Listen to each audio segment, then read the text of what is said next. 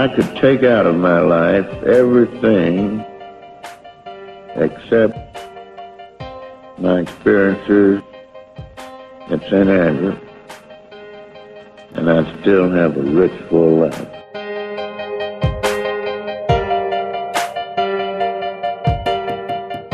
But the last tee shot I hit was more like it. That one in the playoff. Against Vardon and Ray. That's right.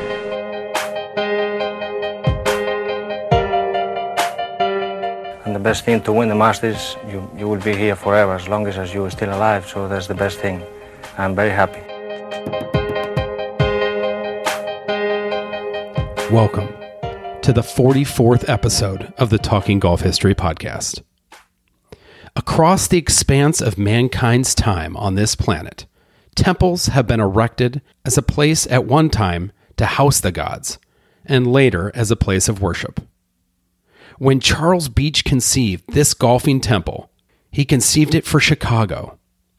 His vision was that of a facility that would act as a compass, leading golfers to their golfing home. In part one of this two part podcast, we explore the birth of Olympia Fields and end with its near extinction. We discuss its vision and the brilliant men and women that made it possible. In part two, due out later this week, we dive into the majors, the master plans for the restoration, and how to best celebrate this historic club. Before we start the show, I want to give a brief acknowledgement to our sponsor, Ryan Healthcare. Ryan Healthcare is a subsidiary of Ryan Companies US Inc., one of the largest real estate developer construction companies in the United States. Ryan Healthcare is a national real estate development, design, construction, and building management company that can deliver your next medical office or surgery center anywhere in the United States. Full service, one source, partnership. For more information on Ryan Healthcare, check out ryanhealthcare.com or email the president of Ryan Healthcare, Mike McMahan, at mike.mcmahan, that's spelled M C M A H A N, at ryancompanies.com. If you reach out to him, please be sure to mention the show. Today on our show, we have two special guests Bob Topel, the golf historian Olympia Fields, and golf course architect Andy Staples, who's been hired to master plan the restoration of Olympia Fields Country Club. I would be remiss if I didn't send a special thanks out to Tim Cronin, whose book, Golf Under the Clock Tower 100 Years at Olympia Fields, was instrumental in my research for this podcast. If you want to learn more about Olympia Fields, it's a great place to start. Now, without further delay, let's jump right in to my conversation with Bob and Andy. Bob and Andy, thank you so much for joining us on the 44th episode of the Talking Golf History Podcast. Thanks for having me. Yeah, glad to be here, Connor. You know, Bob, before we start, uh, why don't you tell us a little bit about what you do? Um, well, what I do professionally is I'm an economics professor at the University of Chicago. And then on the side, I'm the president of the Olympia Fields Country Club Historic Landmark Foundation. And that's a uh, 5013C that's devoted to preserving the the and and restoring the the historic assets of uh, Olympia Fields.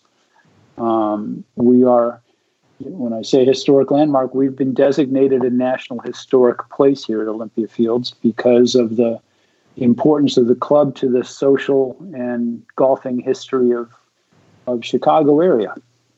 Bob, when did that 50C get formed? How long? When did it get formed, and how long have you been the president? Uh, I've been the president since it got formed. We formed it in 2016. We were designated a National Historic Place back around 2000. So, uh, you know, to have an organization like this is actually sort of a big deal for the club because, as we'll discuss later, this club used to be much bigger than it is. And so we have the responsibility of taking care of an enormous clubhouse that fortunately for us is a national historic place. And so it's worthy of preservation. There's a public interest in it. Absolutely. And, and how do you go about doing that? On a let's let's just say an annual basis what what's the impact of that organization within the club? Well, if if you have a look at our club, our clubhouse, it's stunning. I have been there. It's, it's amazing. It's it's 110,000 square feet. The locker men's locker room alone is 22,500 square feet. So most private clubs would fit inside our locker room. Um, we have a complete stucco exterior on a Tudor Revival clubhouse, and it's high maintenance. It takes a lot of penicillin at these at this point in its life.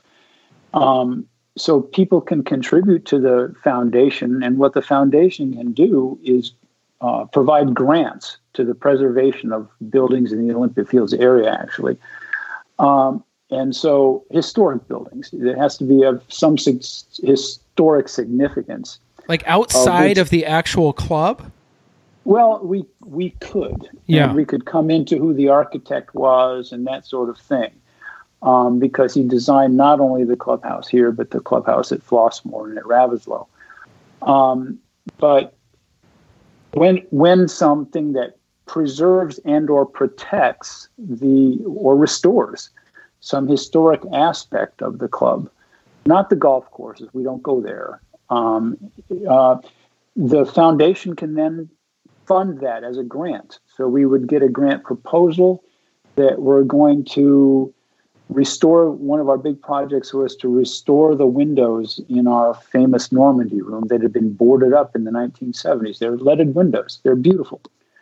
And so we uncovered them, and the foundation, through contributions, was able to bring the, that, those back. And it was actually nominated for uh, one of the most historic restorations in the state of Illinois for that year. So that's the kind of thing that we can do as a foundation to preserve and protect the club the club's assets, uh, the socially important assets. Let me ask you one more question on that, Bob. So, the foundation, uh, what is the primary way of raising funds for the foundation? Do you have like charity tournaments, or uh, is it outside contributions, or how do you do that? It's it's contributions from our members and outsiders, so that when people come to the club, they can contribute. Um, but our members are very supportive. They're very appreciative of the history of the club. Um, we're, you know, we're very proud of what this club is and has been in the past. And you'll see it in little things around the club. Um, as we'll talk about later, the club used to have four golf courses, but now has two. Um, so that at most clubs, the the the the bar or grill is called the 19th hole well, here it was originally called the 73rd hole. Love it. I did not know that. That's very cool. But it's still called the 73rd hole. And um, we take that as a defining characteristic of the club that we've got this legacy. Oh, that's great. So our, our, second guest here is Andy Staples. Andy, you're like famous. I don't know if I need to intro you. Uh, Andy Staples, golf course architect extraordinaire, friend of mine, uh, a little biased. Tell us a little bit about yourself, Andy. Uh, well, thanks. Thanks for that, Connor. Uh, so, Andy Staples, golf architect based in Scottsdale, Arizona, recently uh, voted in uh, by the Olympia Fields Country Club as their consulting architect on both the north and south courses. Uh, so, I'm been a golf or, golf course architect for about 26 years. I originally grew up in the Midwest, outside of Milwaukee. Uh, pretty familiar with courses back in the Midwest, but I do work all throughout the United States. Fortunate to do work uh, here in my home state, Arizona, and as far down southeast as Florida, and working in Cincinnati, Chicago, Milwaukee, Detroit. Uh, so, uh, just happy to be here on the podcast talking about Olympia Fields. It's been fun. Andy, before we jump into Olympia Fields, I was wondering uh, one of the primary restorations you did, probably I, I assume helped you in um, working with Olympia Fields was at Meadowbrook, which is a Willie Park course. If you wouldn't mind, if you could just jump into some of the work you did there to restore the Willie Park in Meadowbrook. Yeah, uh, so Meadowbrook Country Club's outside of Detroit in a town called Northville, built in 1916. Uh, Willie Park Jr. actually originally built six holes. He routed all 18 holes. Uh, we don't have a plan for the all 18 holes. He only built six holes. So one of one of our challenges was to try to understand kind of the evolution of how that all occurred. And so uh, our project went through a complete master plan. Uh, we had some issues with some, you know, like a lot of golf courses up there, some issues with uh, the Poa annua, the drainage, the things. They had a bunch of winter kill over one really poor winter. And so we voted, the membership voted to completely close the course and uh, really, I would say, reimagine what Meadowbrook Country Club uh, was and what it could be. And we used Willie Park Jr. as our kind of our masthead, our directional uh, beacon, so to speak, for what we wanted the course to look like. So we, it certainly wasn't a restoration by any stretch. It was more of a, a renovation with with him in mind. Uh, we did a bunch of touring around a lot of go- other, other of his courses, and took back what we thought were a lot of the good uh, really interesting parts of his courses. And then we kind of also went, you know, a little bit more creative and went out and did some other things as well. But uh, I couldn't have been happier with not only how the, the club handled the renovation, both in terms of voting it in and supporting me and my, you know, our, our overall plan, but also since then, they've done a, just a spectacular job seeing that course through to to full maturation and establishment. It's just it plays perfect. The drainage is working. The grasses are working. Uh, it's just a lot of fun to play. So one of the best things you could ever say about any of my golf courses, and I think a lot of architects would agree with this, but for me, when you play Meadowbrook, uh, a lot of people come off that golf course and say they just had a blast, that it was so much fun, and so I'm I'm really proud of that. Well, and for folks that want to learn a little bit more about Meadowbrook, obviously there's a website, but I would also encourage you to check out the Fried Egg. I believe the Fried Eggs run a piece on it. Uh, they've had some aerial footage uh, and and perhaps an interview as well with you. Is that correct? That's yeah, that's right. Yep. Yeah. So I definitely ask people to dive into that if you want to see more about it. Uh, I was unfortunately going to make that trip up there last year, but got rerouted, and of course, COVID hit us this year. So thanks for nothing, COVID. you're you're welcome. We'll, we'll get, get, we'll get out there for sure. Um, let's jump into the history of Olympia Fields. Uh, Bob, can you share a little bit with our audience about the establishment of Olympia Fields Country Club? Uh, why did the founders feel like they needed a new club in an area that had 50 courses dotting the landscape of Chicago? Well, then obviously 50 wasn't enough. Um, and uh, it, it, at the time, the uh, there were clubs out. There were clubs to the north, and the the the all the railway stops here on the south side of the city were developed one at a time as the as clubs started going out. So when I lived in Flossmoor, which is a town next door, there uh, in the 1990s there were five private clubs within a mile of my house, and four of them in a row were uh, located at uh, uh, train stops that were all put in in the Illinois Central under the influence of people who were founding these clubs.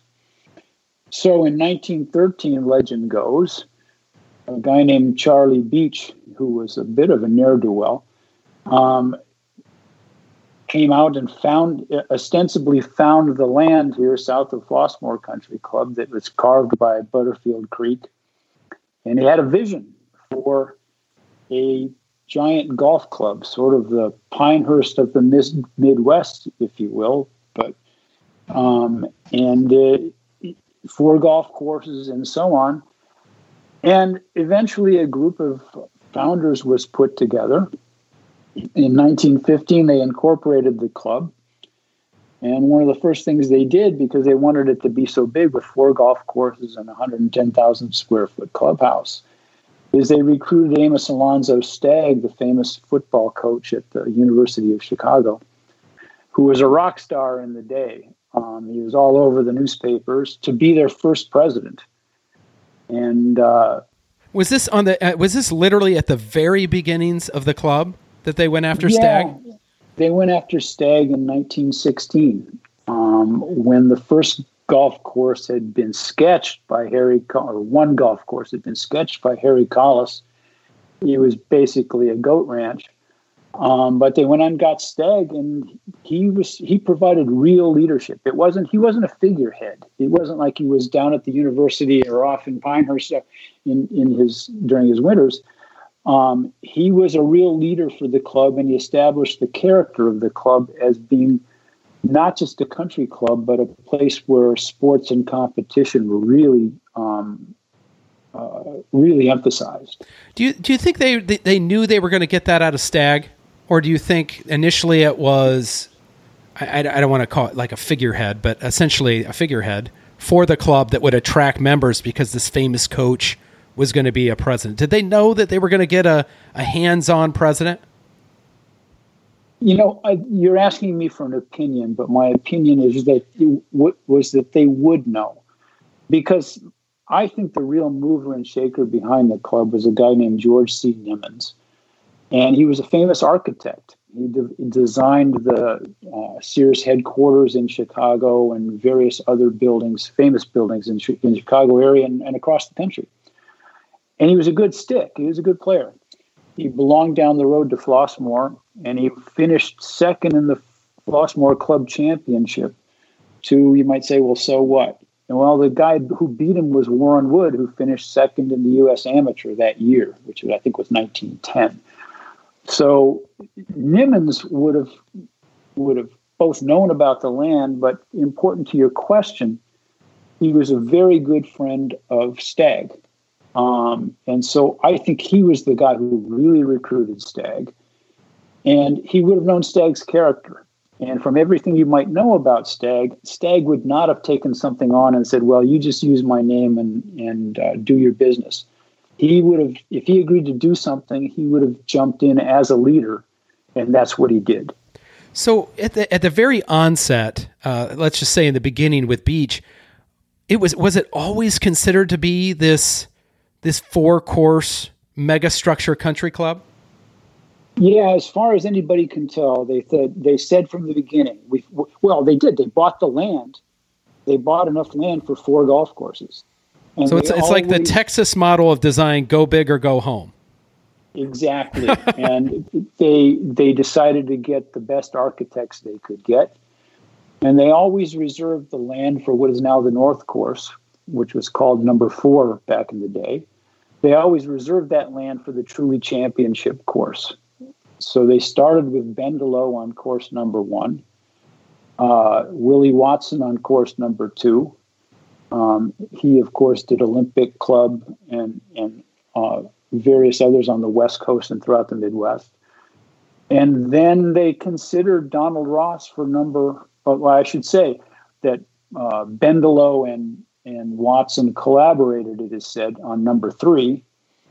And then they went out and got Willie Park for number four after considering Donald Ross. So they chose Park over Ross. How did they accomplish such a lofty endeavor in the middle of the countryside, right? This is in the middle of nowhere, 1915 when the idea of even owning a Model T Ford was still in its infancy. I, I, I put I did a little research the, on this just to put it in perspective for the folks listening. Uh, in 2015, Ford sold 308,000 Model Ts across the country. And it wouldn't be in the 1920s that they sold over a million cars. So by 1915, 1916, only like one in a hundred Americans had a car.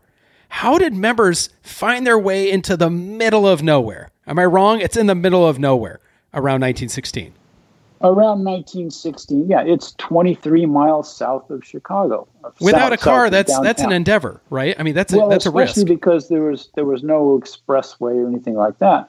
But remember what i said they tra- all the clubs were located on the train stops. And so they added a new train stop.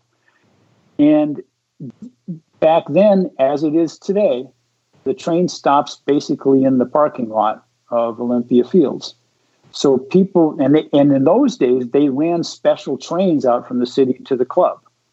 So as the club as the club grew, people would get on downtown, and it would basically be a nonstop or a couple of stops out to Olympia. They'd play golf all day, and then they'd get on the train in the evening and go home or they do much more than play golf because the club had an orchestra and all kinds of things. So there's a lot happening out here. So it's very much um, that old world transportation, the Scottish model. We're going to take a train to the course, take a train back. That's that's literally exactly. how we envision it in the early days. Right, and so they were able to have 1,200 families, most of which, most of whom came from the the fairly prosperous south end of the city because in those days the South End was the industrial part of Chicago, and there were a lot of well-to-do people. And, and when when did they envision the clubhouse? I mean, the the clubhouse is over hundred thousand square feet. Uh, was it was it modeled that large from the beginning, or is that something that transitioned into the twenties, thirties, etc.? Um, it was all the evidence indicates it was modeled to be that large from the beginning. The, the, uh, as I mentioned, Nimmons was an architect, and we were able to find some of the his original papers and articles that he'd written. And one of them, I think it was 1917 in the Architectural Digest, not Architectural Digest, uh, something, some architect's publication uh, with a name that's close to that and it showed his vision for the uh, for the clubhouse at the time. It was going to be much more Greek looking, but it was going to be enormous with a lake in front of it and all sorts of things. And they changed it eventually to Tudor Revival, but the the size remained the same because they always planned on those uh, 1,200 families that would join the club. So 1,200 families, but there are also overnight rooms, correct? How many do we know how, how, many overnight rooms did Olympia Fields have in its heyday? Do we know? Depending on how you count, but um, we'll count this way. It was about 72, one for each hole. So you could come out and spend the weekend. Um, I mentioned the uh, the uh, the train rides out, and it, so it, at one point in the late teens, say 1919, some fellows decided that instead of getting on the train and going home and then coming back the next day, say on a Sunday, they just pitch a tent in the woods. And eventually that became a tent colony where you shouldn't think of little pup tents, you should think of platform tents on wooden floors. And then the club decided, ah, that doesn't look so good. So they told them they had to build little cottages that were, could be only 680 square feet in the beginning. But just like the number of hotel rooms we talked about and the number of holes, they had 72 of those. And people would come out and spend most of the summer living in their tiny little cottage out in the countryside. It was better than being downtown. Are there any of those cottages still? Do any of them still exist? Well, um, yes and no. The, none of those still exist because over time, the uh, the footprint of the cottages got bigger, so eventually they became a little a little bit larger than 680 square feet, and then people started adding garages and so on. So these days there are 27 cottages that live that exist in the original land of the of the uh, of the colony, what's called the colony. All of them, no one's living colony. in the 600 square foot house in the colony. No one, is, no, no, no. it is, it, you know, we we have a, you know, there's a couple of guys with 600 square foot living rooms, but um, or or bigger, but they're they're basically they're they're they're weekend cottages, but they're nice. They're nice. Well, uh, before we jump in the architecture, Andy, I'm going right to you next after this one. But can you talk a little bit, Bob, about uh, how progressive the club was, Olympia Fields, when it came to women members and women playing the course? Well, it, it the, the club from the beginning, and I actually think this has something to do with Stagg, but from the beginning, the club didn't view itself as being um, a very elite kind of club. It was going to be open to all kinds of people, so there were policemen and teachers in the membership uh, and that's going to happen if you're going to have 1,200 members, and they kept the, the, the fees fairly fairly low. Um, with regard to women, Olympia was one of a handful, if not the only club at the, of the age where women could join as regular members from the beginning. Um, now, that was not all goodness and light, but when we got to four courses, one of the courses was always open to women. And as I said, Stagg emphasized competition. So they went out and let themselves be known. You might even say recruited some of the best women players in the Midwest so that Olympia became a, a, a bit of a citadel for great women players of the 1920s and 1930s. Um, the first two-time major champion in the history of women's golf. Happened to be an Olympia member back in the day. Um, she's also the youngest women, uh, youngest woman member, youngest woman major champion at age 18 um, in uh, 1931, and she won the 1931 and 1933 uh, Western Opens, the Women's Western Open. That her name was June Beebe, and June June Beebe, you know, pretty soon after those victories and a few more, she she hung up her clubs and um, uh, formed a family. Um, but in the 1920s, the one of the real rock stars of golf was a woman named uh, Rose Jones, who uh, won the women's Western Amateur, and she won the North and South at Pinehurst. She won the women's uh, championship uh, at uh, Pebble Beach, not just the club championship, but actually a tournament championship, um, where she beat Marion Hollins uh, in the final round. So, and she used to travel the country. Her husband described himself as the uh, world's first golf widower, and uh, she was she was quite a player. And then in the 1930s, um, you know, I, I, mentioned I'm a professor at the University of Chicago, and when we make a claim to have a Nobel Prize winner, we we claim anybody who stopped to use the restroom. So I like um, that. I like that. So for a while, um, uh, we had uh, a, a, very well-known golfer from the Midwest, Lucille Robinson, Lucille Robinson Mann, actually, um, and uh, she was runner-up in the Western Open and won a couple of Western Amateurs. She's got an unbelievable run of state championships in Iowa, Wisconsin, and Nebraska. But she lived in Chicago for a while, and the first thing she did was she joined Olympia Fields. And then, of course, later on, we had the great Carol Mann, who's our second two time major champion, um, and who uh, grew up in the club from about age 12. So it's like the home of champions. It is the home of that. Uh, you stole that from me, buddy. I didn't even know you said, said it. Well, I'm going to copyright it now, Bob. You're out. Because we've always claimed to be the host of champions, and I said no. We are the home of champions and we have actually uh, displays outside the women's locker room for exactly that purpose. Now, let me jump into Ant for you, Andy. Here, so uh, one of the cool things when I visited Olympia Fields, I was fortunate enough I knew about the four courses. Uh, I didn't know about the original uh, compass uh, logo, which was the four points of the compass signifying the four courses. Four courses, Olympia Fields, three top of the world architects if you could, Andy, maybe dive in a little bit about the th- the three main architects. Maybe we can touch on a little bit of Donald Ross and his they were and is at least being considered. But walk through Tom Bendelow, Willie Watson, and Willie Park.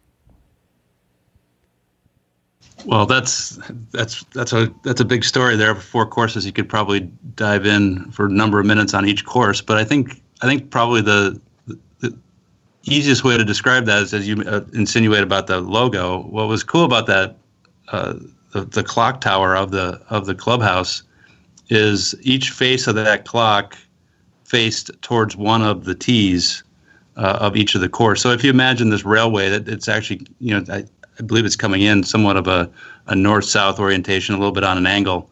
Uh, so the the course number one was probably the most western course, if you will, but it had a first tee out towards the tracks.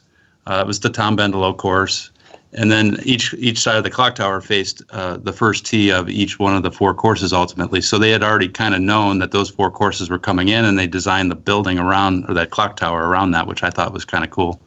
Um, you know, the the idea of of building this course at that time, you probably have to go back to how Tom Bendelow was was working in that period of time. You know, you can imagine that because this place, this area was so remote that you know I don't know what their budget was at that time, but it's, I'm sure there was still some risk involved. Uh, so Tom Bendelow probably came as a as a high value architect on top of the, his reputation, you know, with you know, reputation of of working with Spalding and things like that. Uh, interesting, as I went through all the, the historic photographs, you can you can tell at photographs and all the reports. You know, Bob's got a really good uh, memory, but also a really good catalog of of all the minutes of of how these courses evolved. You know, Tom Bendelow built the first what first course to uh, probably out the out, just just to start the facility and get people playing golf. William Watson, uh, you know, he, not sure if you call him Willie or William. I've always called him William. Uh, I think uh, he despised Scottish Willie, Willie. Willie Watson. Yeah. um, you know, he he was in the area, uh, done a lot of work in the Midwest. I'm sure Collis, Harry Collis, and Jack Daray that were in the area had something to do uh, with bringing these guys in. Uh, they they sort of knew something about it, but but William Watson did number two, and actually, if you look at some of the old photographs, is some of the most interesting bunkering uh, of of the of the four courses. You can see it in in a lot of the shadows and things like that. So the second course kind of evolved out. If the first course was the westernmost course, then it went in a counterclock direction. Two kind of came out to the east and southeast. Then number three was directly east of the clubhouse, and then the north course, the fourth course, is is kind of on the north side and uh, on the top of the clock tower, if you will. Uh, so the third course was a collaboration between uh, Bendelow and, uh, and and Watson again, some interesting bunkering. And if you actually look at the aerial photograph, it's between those two courses. If you compare the two, are some of the most uh, interesting and uh, some of those inspiration that I've been using. I think for the the work that we're hoping to get done on the south course because it's just it's just really rudimentary and heavy shadows and things like that, uh, weird shapes. So uh, I think also of those courses, uh, Willie Park Jr. was probably uh, responsible for some of that work as well because some of the, uh, the the information we pulled up is that at Willie Park was hired to to consult on the first three courses and I don't know I think there's a lot of debate as to why that is but you know one thing that kept coming up often in the in the, the in the minutes is they had some turf quality issues and questions about how to grow better grass and some issues with greens and so I think Willie Park was brought in to kind of help out with some of that. Interesting. And yeah. so so to the point of when Donald Ross was was mentioned and why why they didn't ultimately go with Donald Ross, I would like to believe, and I don't know what Bob's opinion on this is, but I would like to believe that you know Willie Park Jr. probably had some connection to Harry Collis and Jack Daray, which had had done some work in the in the area. They brought Willie Park over to help on the first three courses, so he was probably already on site, already working. And so if there was a little bit of a bake off between Donald Ross and Willie Park, I would imagine it was because he was already kind of familiar with the site and has already been working on the area. So it was probably a natural move to just let Willie Park do the fourth course. Uh, but that that's just more conjecture. You, you see Park's name popping up way earlier than when he started um, uh, the final work on number four. And, and in fact, a, a golf writer of the time who wrote under the pseudonym um, Lochinvar um, uh, in uh, what what was it in Golfdom magazine said that Park had come in and he reversed the order of play on number three, which was the Bendelow and Watson collaboration.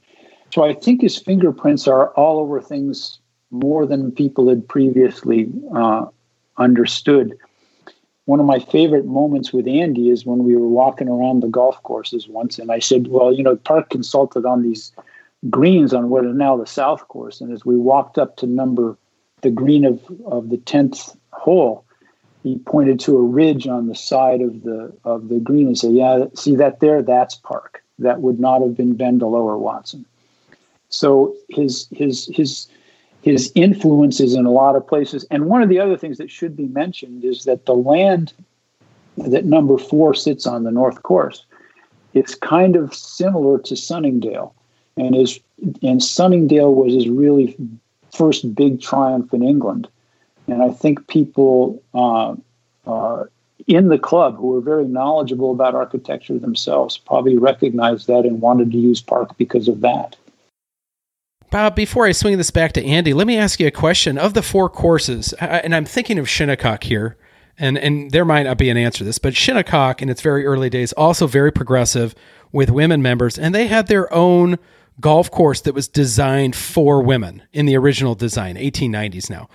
Um, were any of these four courses thought of as a ladies' course? Do we know? Well, if there was one that was thought of as the ladies' course, it would have been Watson's number two. Um, it was uh, a little bit less difficult than the others, so that that would have been the uh, the the women's course. And in fact, the the first tee of that course was close to a part of the clubhouse where um, I already mentioned that the, the the bar and grill for the men was called the 73rd hole. Well, the women had their own 73rd hole, and uh, they could walk right out from their 73rd hole to the golf course on which they most frequently played. But it wasn't a women's only course or just a women's course. It uh, it actually hosted the uh, the uh, first Western Open in 1920, played at uh, at at, Olympia Fields. It was course number one and and number two were used in that event. Andy, back to you. Let me ask you. A lot of people know of Willie Park, uh, Willie Park Jr., specifically from the architectural standpoint of his work. Um, Tom Bendelow was prolific, one of the most prolific architects in the history of the United States. But a lot of people don't know a lot about his work because a lot of it's been touched up over time or just outright changed by Donald Ross and a whole slew of others. Bendelow's hard to put a finger on from a design standpoint because his designs were all over the place. What are your thoughts on Bendelow and his work? Like, how do you put how, what, how do you describe the nature of his design? Yeah, the the the Johnny Appleseed of golf, uh, if you will, right? That was kind of coined. Yeah, so you know, I, it it really is hard. I, I think I've done a fair bit of research over the years. I'm actually working on another uh, up north in Milwaukee. It was uh, they they have 16 original Bendelow greens there, uh, and they're really really interesting. And and they're and from a guy who grew up in that area that kind of knew what I thought maybe Tom Bendelow was or who it was. Uh, uh, didn't really associate that kind of interest in those types of of creative green slopes, and so he's been really hard to put a put a, a kind of finger on what he actually who he was as an architect. Uh, primarily because not much of his work really exists in its true form, but also I got to believe with the amount of projects that he has been accredited to is he just couldn't be involved as much as you would like to. As even back then, everyone knew that they, needed to be a, a, part of construction. He, you know, the whole adage of uh, 18 stakes on a Sunday afternoon type of thing. There's no doubt there has to be some truth to that. Uh, so I, my, the way I've kind of uh, uh, narrowed it down is he, you know, as he went from, he evolved in his career away from Spalding and, and started to go to work for a, a local company uh, that was designing and building golf courses. I think it was American Park Builders. He was the in-house uh, architect. They were doing land planning. Uh, I found some really uh, interesting, cool land development plans back then. So he had a propensity f- for this. Uh, and I think when he actually put his time and energy into the golf courses, uh, he produced some really creative, good work. And I think there's a lot of that at the South Course. Uh, and there was a lot of that up at the University Club in Milwaukee and some other courses that I've that I've seen. But Lord knows if you go to some other Bendelows, uh, I just saw one recently, and um, uh, that is just not that great. And yeah. so uh, he gets I a bad rap, doesn't he? I mean, I, he gets a bad rap for I, unfairly a bad rap. Yeah. In, in, a lot of cases, it's it's due. It's it's it's definitely due to the uh, quantity. warranted. Yeah. yeah. When he's working for Spalding, yeah, you're right. It's 18 stakes. Don't know if there's a lot of interest in those courses, but you see courses like uh, the South Course. You see the courses like I, I, I, I go on and on about it. People have seen it on Twitter and etc. Temple Terrace. I mean, I just think yeah. there are some amazing aspects, rolling features, beautiful greens. Some are still original, some are not. That really jump out at you on those courses that he spent time on. It's much like I don't want to sell this out on Donald Ross, but the courses that Donald Ross spent the most time on are the are very noticeable compared to yep. those ones that he yep. may have had his associates work on and maybe he just drew them up in his office but never visited the course. So Yeah, it's probably fair. Very much so, but you know, because Bendelow comes even prior to that, I think there's an easy way to throw away his work as, you know, 18 stakes on a Sunday afternoon.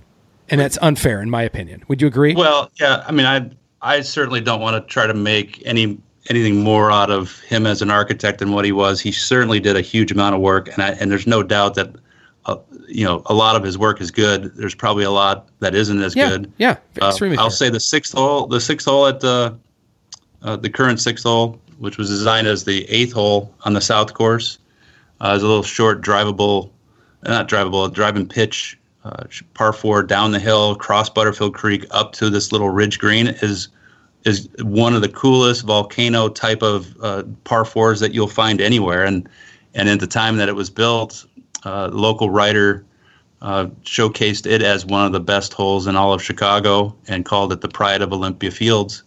And so he's he has some, and, and it's one of the one of the holes that I think people should know more about it at, on the South Course. It's an awesome hole, and uh, but where I was going with that is that I don't know by and this is more my opinion, not based on any real true fact, but I don't know how much Tom Bendelow knew about agronomy and the the idea of the the idea of grasses and construction. I think he left those decisions to others. And if you see some of these old photographs of the first course, and even some of the, the on the second and third course, you know, they had a huge amount of clearing to do. And in 1916, that was very expensive. These huge oak trees that were all around lowland areas. One of the things about the South Course is it actually sits down in the valley. Butterfield Creek cuts through it, so you're you actually cross Butterfield Creek. I think 12 different times. Certainly not one of the easier, you know, uh, courses for anybody that can't get the ball airborne, especially back then. Uh, but he put, he left a huge amount of trees around greens, very close to greens, very close to tees, very close to fairways, where they just carved through. And so I think the South Course and a lot of places around on the North Course as well, they kind of left a lot of these old trees that I think uh, had some impact on on how that course was originally constructed. And so, you know, one of the the issues I think with the South Course beginning is that it flooded a lot. It had some drainage issues and and had some problems growing grass. Um, I don't know if that was all Tom Bendelow, but um, so anyway, I, I think that's an, an interesting part of Bendelow because how much work that he did. I'm curious as to what his strengths were. Yeah. And how, how about before we jump into majors, then we'll come back to architecture again. Um, let's talk a little bit about William Watson. Uh, I know the name fairly well.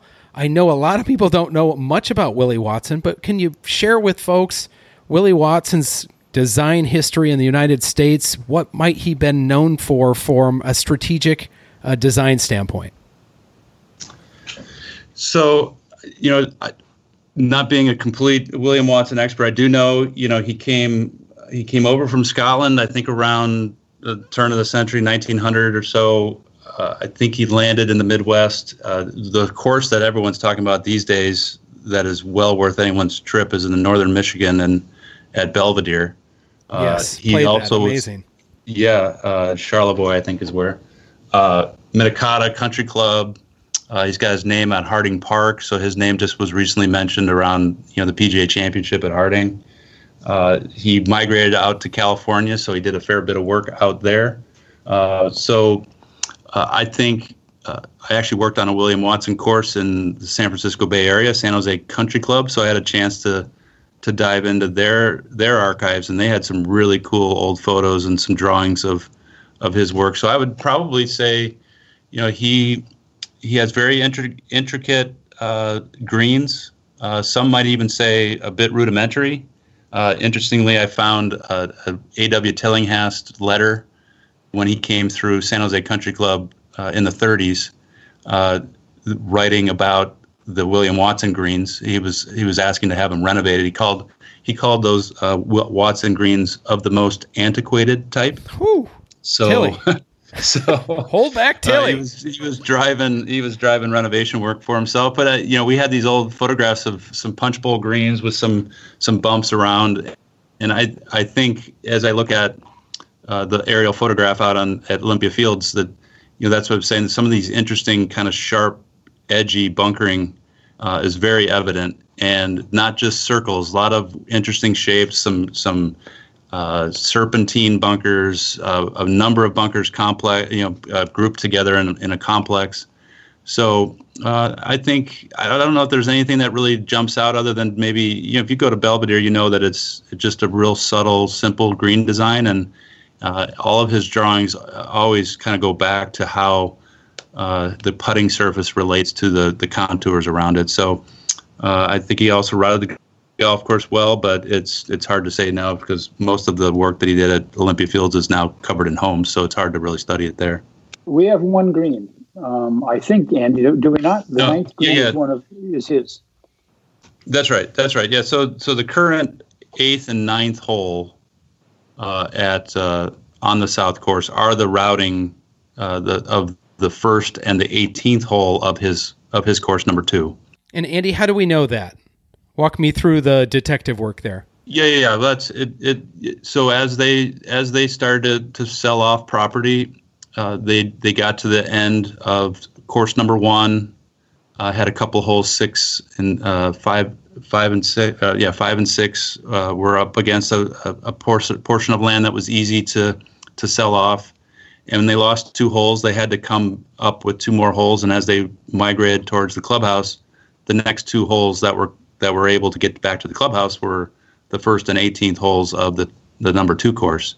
So now when you actually go from uh, you know, from from hole number seven on the south course, you jump across a fair bit of walk to go to the the eighth tee. That's that's actually going from the old ninth hole to the to the old first tee of the second hole. Oh, that's really cool. The second course, yeah. So, and then the other interesting part is the driving range. The the practice facility at Olympia Fields is one and eighteen of the third course so that there's no remnant at all of those golf holes, but they combine those two holes to create enough space uh, for the uh, the driving range there. Isn't that right, Bob? That's the first and 18 of, of those the, are the. You're absolutely right. It's the first and 18th, and when you when you drive into the club these days, you would be driving down.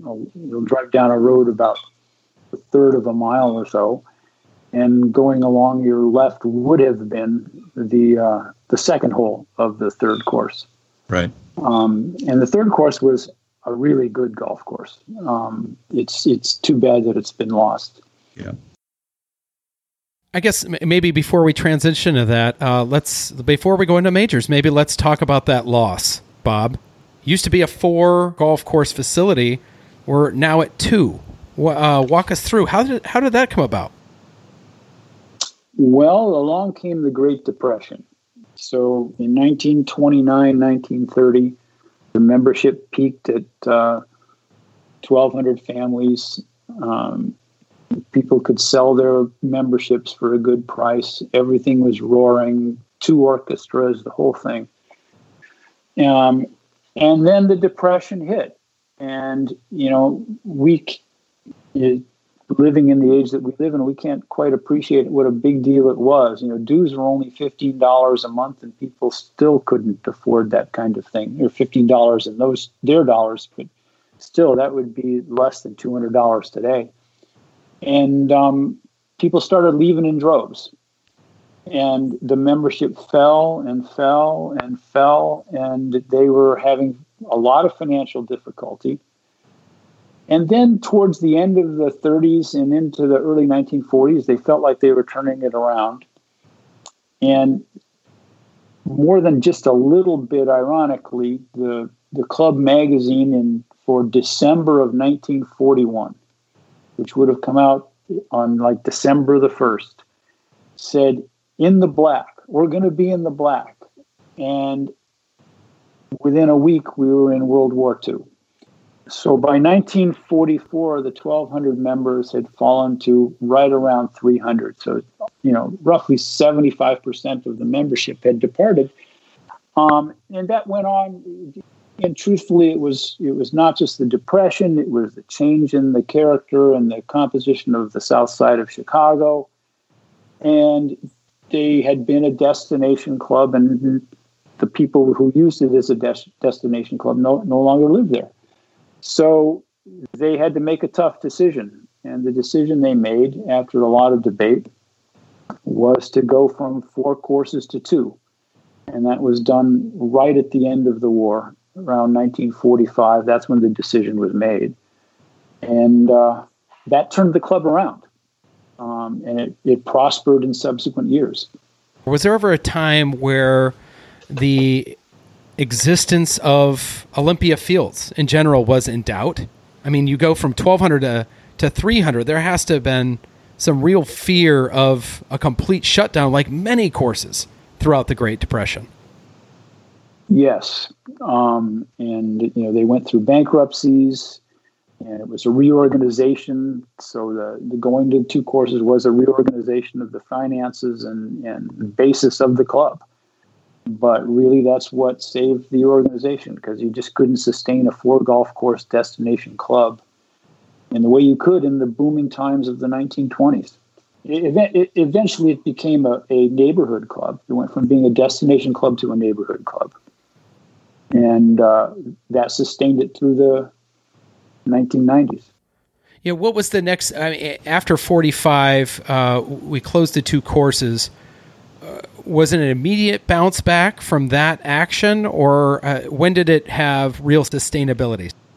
A, a, lot of people started joining at that point, in part because they sold the land for real estate. So people started building homes on the land that had been the two golf courses. Um, now, I kind of feel sometimes, you know, why'd you sell off that land over there? Why'd you sell that right there? But it really was an act that saved the club, and the, the people who led the club in those days were uh, both wise and brave. Um, so the, the club grew and prospered 50s, 1960s. Um, and then, it, of course, in the 1960s is when they started bringing back championship yeah, golf. I think that's fascinating, Bob, that you mentioned that. The, the idea of actually selling the land actually helped with the transition from this, you know, countryside club to your neighborhood club. Uh, that's really fascinating to me. That aspect that in the hardest of times, you sell the land, you sell it to homes, homes feed the club. Well, another another kind of interesting part of that evolution that's actually somewhat uh, positive or uh, a, a, good thing for us today is they're, they are still located in the village of Olympia Fields, which they they incorporated, I think, around the time that they started the first course, and so they're not part of Chicago. They're not part of any other municipality. They're, they're their own uh, municipality, if you will, their own village, and and so to me, that's it's as we've kind of driven through the initial conversations about work at the club, has been very beneficial to be on you know kind of their own standalone uh, you know, village. We're so. even we're actually more standalone than even that because um, actually the club is not incorporated into the village. It's in unincorporated Cook County and surrounded by the village. Um, and back in the 1920s, that ne'er do well beach I told fellow I told you, he's the one who incorporated the village over the objections of the club's board. So actually, we're not part. We're, we are not part of the village. We are just a little piece of un, unincorporated Cook County. But in yes. terms of, of, of, just how how everything works, uh, uh, just through the club is, is a really interesting uh, education Would you say I've had a unique one, Andy, versus uh, what you've dealt with in the past? Yeah, absolutely. It's it's it's way more uh, way more flexible and and and been more uh, knowing. I mean, we still have Cook County, and so anybody that knows from that area what what it's like to work in Cook County uh, but it has been it's just been an education. It's been fun to get get to know. But the other point I was just going to tell you too is is you asked a question about how the club has has reached a level of sustainability. Uh, we always use that word these days, but I think it, it really is a an interesting uh, you know kind of juxtaposition of, of golf these days that without the tournament pedigree, the professional tournament pedigree of this facility, I don't think it would have been able to reach the level of sustainability that it has today. And so it has been interesting to see exactly how, uh, just from a pure economic standpoint, an attraction standpoint, and a notoriety standpoint, how important having tournament golf and that and that lineage is to this club. And it's uh, and now you know we're hosting the BMW Championship next week, which is going to be you know a, another little uh, you know, kind of notch in their belt in terms of how how it's tried to continue to test the best players in the world. And I think that reliance and that that lineage is is so important to how the club will sustain itself going in the future. I completely agree with Andy, and um, this one little symbol of that. You know, we mentioned the size of the men's locker room, and that number twelve hundred keeps coming up. Twelve, there were over twelve hundred lockers in the men's locker room prior prior to uh, World War II, or prior to the reduction in the number of courses from four to two. So they took six hundred lockers out in nineteen forty-five and created big alleys where there had been a row of lockers. So everybody had a lot of space. And we still have, I, I think the number is 634 lockers, and we've run out of lockers. That um, so the, the club has been booming in terms of membership, especially younger people. Um, most of whom, when the time comes to become a regular member, they convert to regular you know what? This is a great place to. The, we're going to end part one right now, and we'll come back with the majors and how it shaped the aura of Olympia Fields. Uh, so, on to the next one. This is fantastic. Thank you so much. I hope you've enjoyed part one of the history of Olympia Fields with our special guests Bob Topel and Andy Staples. Episode 45 will take off right where we left off, jumping into the Western Open the major championships, and the plans to restore this American original to the treasure of Chicago. Until then, yours in golf history, this is Connor T. Lewis.